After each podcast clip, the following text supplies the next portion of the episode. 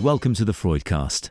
There's no doubt that the global pandemic has not only caused its own problems, but also made worse many that already existed.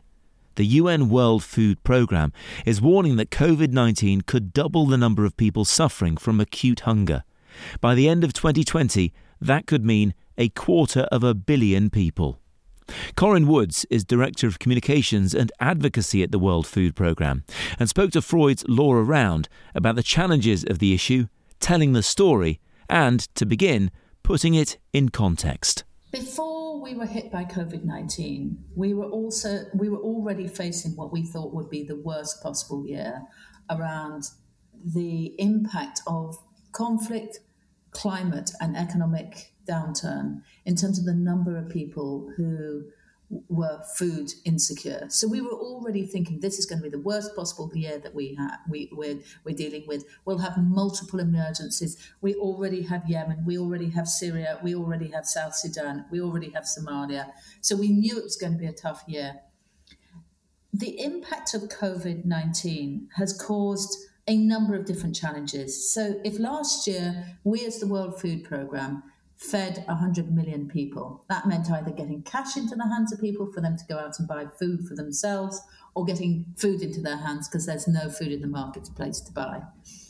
What we've found and, and, and seen now is we already knew that the impact of conflict and climate were likely to increase that 100 million to 130 million. So, suddenly, an increase of those numbers. Then you take and uh, this additional set of numbers of people that we need to reach. Now, those will be people with small businesses, the sort of people who are running small um, small shops in some of the African capitals that you might have visited, some people have might have seen, or when you go to India, some of the sort of tuk tuk drivers, those sorts of people. When you have a close down, those people are not getting any income. So the greatest fear we have is each one of those people, if people aren't going to their shops, their shops are locked down, they have no income, they're being driven into a situation where we need to work out how to support them. So this is an immense challenge that we already were seeing the need to reach 100, 130 million people, and then the potential of another 130 million being driven into this level of food insecurity. Mm. And that's in an environment which where, where we're seeing ports being closed down to so it's taking longer to get where we're having to get food in to get food into into certain countries backlogs in terms of um, uh, trying to get get get through border controls and so on and so forth. So our supply chain pipeline, and then think about the people working in some of those environments where the fear of COVID nineteen is very real, but the health system and the infrastructure is not so strong, and that we as WFP do not want to actually be in a situation where we or any other humanitarian is burdening that country. And so we're also having to deal with a very real situation for our staff, which is why we're set up for the whole of the UN system and humanitarians and the Save the Children's and the MSFs of this world. An air ambulance service, so, so flights to get people in, mobile hospitals, and, inf- and the infrastructure to ensure that we can get people into the countries where we need to continue to work, and also the hospitals and those sorts of things, so that we don't burden those countries if staff are impacted. And for World Hunger Day, uh, you launched a campaign called Missing This Meal, which has been widely shared by corporates, activists, and celebrities and the like. Tell us a bit more about this campaign.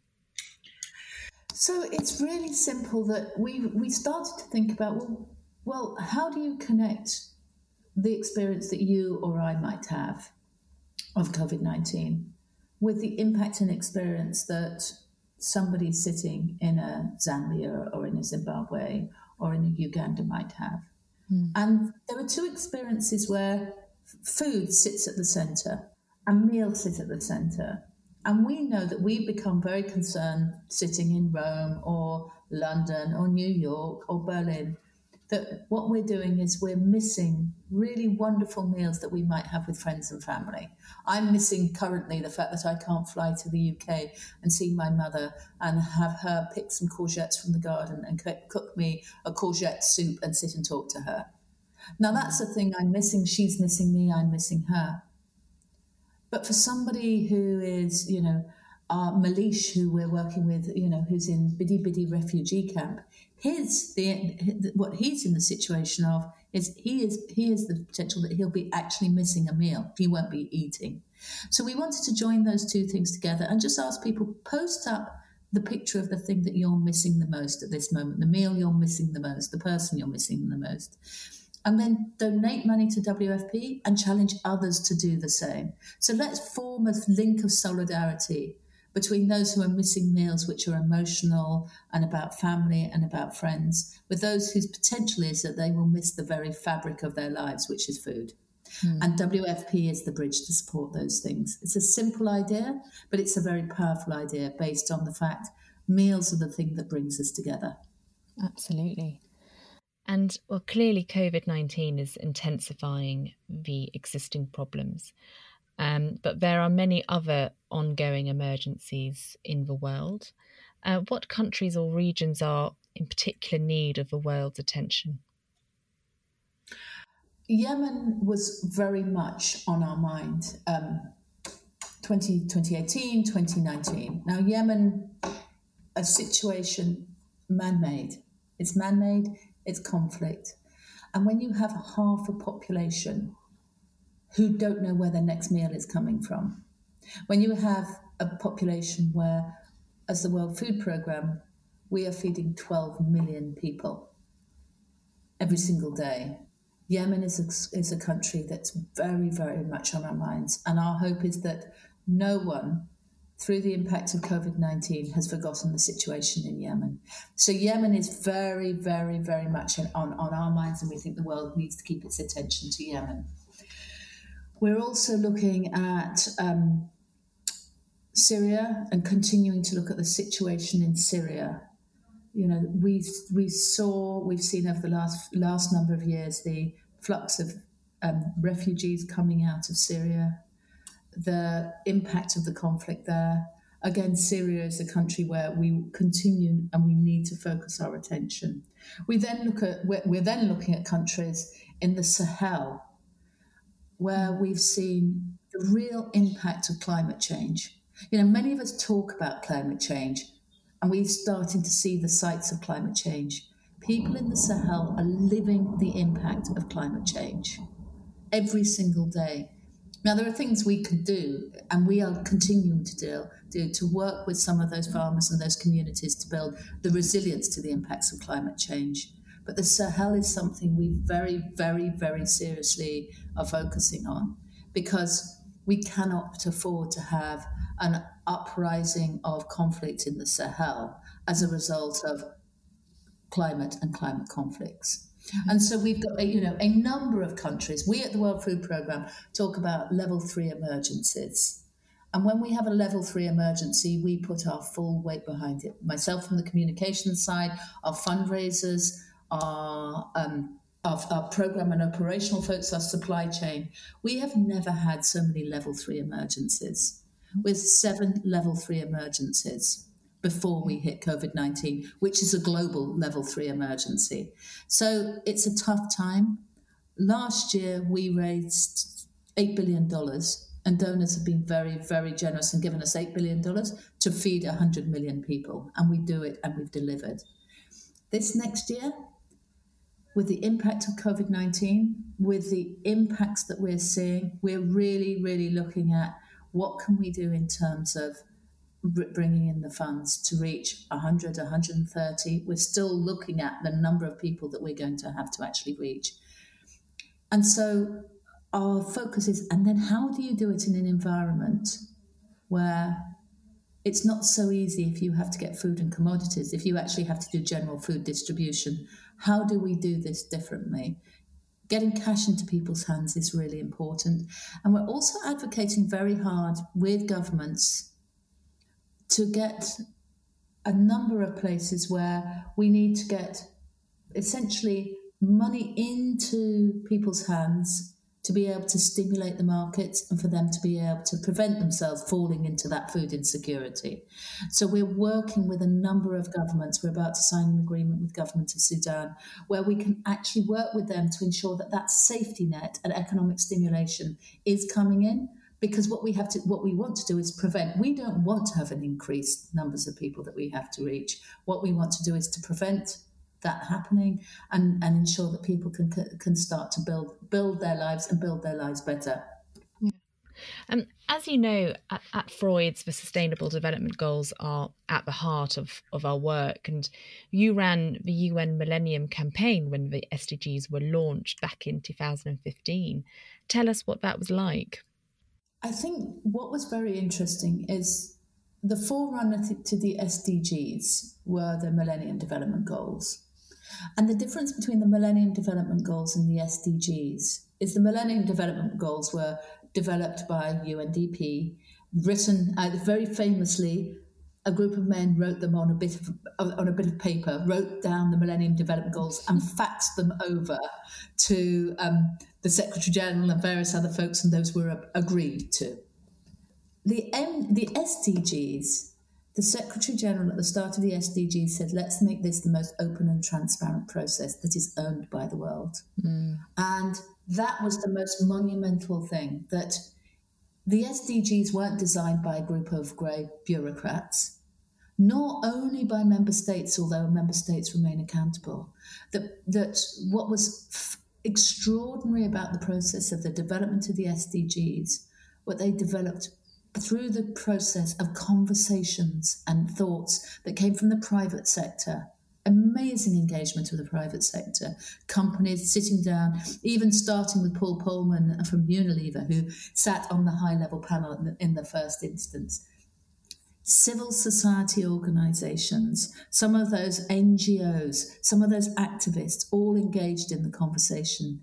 Individuals individuals. I ran something called the My World survey that had 10 million people who answered the question of these 17 things what matters to you in your life. Also, we had um, experts, technical experts. And so the design of the SDGs in its formation, in their formation, was something that was owned by the world, not owned by either the UN, group of bureaucrats, and with the adoption, the amazing moment of adoption meant we landed on fertile soil to, for them to make a reality in comparison to the MDGs, where there was definitely a sense of the world waking up to these goals and targets. But the thing I would say that I think even now, and if anybody listening to this, I would say, and this is where, where my world, the World Food Programme and the UN Millennium Campaign come together. While the 17 goals and targets are important and they matter and they're good markers. Think about the principle of the SDGs. They're universal, it's not just for developing countries, it's for everywhere, but also the principle of the furthest behind first. Absolutely. Shared prosperity for the furthest behind first. Those people who are most marginalized, most hungry, most have, have the least advantage, start with those people Start with those people, and if you can build the potential for those people to realize their, their potential, then you can change the world. And so that that that that focus on equality, the furthest behind first, is the thing we continually have to hold on to. So when we're thinking about food systems, which we're really thinking about very hard, the uh, impact of COVID 19, what is it we need to do? What's the uh, how, how, do we need to redesign food systems? Yes sustainable absolutely sustainable but how do we feed the planet? But feed the planet and those who are furthest behind first. How do we do that that last mile? And the biggest danger we see is conversations around food systems not taking into account that piece about those people. And so we believe that's where we really need to focus the world's attention on how do we continually do that? Because those 100 million people we are reaching every single day, the 821 million people who we know are uh, walking towards food insecurity, not having enough to eat every day, those people, those are the furthest behind. And we need to make sure that our focus is always back to them if we're to meet the very sort of essence of the Sustainable Development Goals. And so, from a communications perspective, um, what are the main challenges you face when communicating the World Food Programme's core messages? I think, you know, the beauty of the World Food Programme is we have the most obvious name. We're about the business of food. And then it's our greatest weakness. So, in our strength lies our weakness. We're about so much more than just food. Mm. And so, part of the challenges is you take an organization which is ta- tackling some of the very root causes of why people why there might be food insecurity. That's tackling that's road building that's that's tree planting an organization that is thinking about social protection in this moment in time. And then how do we get the world's attention? And i think what we've got is an organization that's not well known. Why isn't it well known? Because we've we've done such a good job. Governments have continued to fund us $8 billion. We're the, we're the largest UN organization, but we're barely known because we haven't needed to be. We now are in a situation where we're looking at how do we get individuals to support us? How do we work with the private sector more closely? So part of the challenge is how do we how do we find ourselves in a situation where we can build our brand with those people who don't know us but there's also a question of how do we build a brand that isn't the single bit which is the most obvious bit. Yes, we are amazing. We can fly an aeroplane and we can drop food into South Sudan. We did it in Syria when Deir ez-Zor was uh, besieged and people were literally starving to get death, and we managed to do it. That's the well known, the saving lives bit. But we do so much more around the areas of how you change people's lives, help people build resilience. And so building that full brand to an audience that doesn't know us is one of the things that is a major challenge as a communicator. And then emergencies. Emergencies, if you're in an emergency organization, what you find is it just comes to you again and again and again. And it's like being a surfer. The next wave hits you of the next emergency. So even as we're sitting here talking about COVID 19 impacts, I'm looking at the next wave of the numbers and the impact of, of conflict in Yemen. And we're seeing that happening. So we're seeing that happening continually. And so that is also the, the, the challenge as a, as, a, as a communicator is how do you tell that story in a way that is planned and strategic when you're being hit about uh, the waves of um, emergencies and needing to communicate and position around these things. And then always a big institution, it's reputation protection, reputation yeah. protection, reputation. Yeah. And also, I mean, your your audience is truly global. So that in itself yeah. must be a you know huge challenge. Yeah, and absolutely. You know, one, one, one of the challenges is so we have a very strong partnership with the World Bank with ministers of ministries of finance across Africa and Asia and Latin America, and the Middle East. Now that audience, and then and then their parliamentarians, and we have donors and their parliamentarians. Now that's one set of audiences. That's a very different audience to the man or woman in the street in Brighton, who is also our audience. How do we how, how do we manage a consistent brand and storyline that works for both of those audiences and speaks to their truth and their knowledge? That's also in in what's always going to be a resource constrained time and where the biggest challenge is is actually return of investment in terms of attention it's that it's it's actually getting attention on our issues because the world is full of lots of other things. So how do we get our attention and attention on our issues? Thanks to Corinne and Laura, and to you for listening. You can hear other episodes of the Freudcast on the usual platforms Apple Podcasts, Spotify, and SoundCloud, especially, and see what's coming up on Freud's LinkedIn and Instagram pages. I'm Matt Barbette. Bye for now.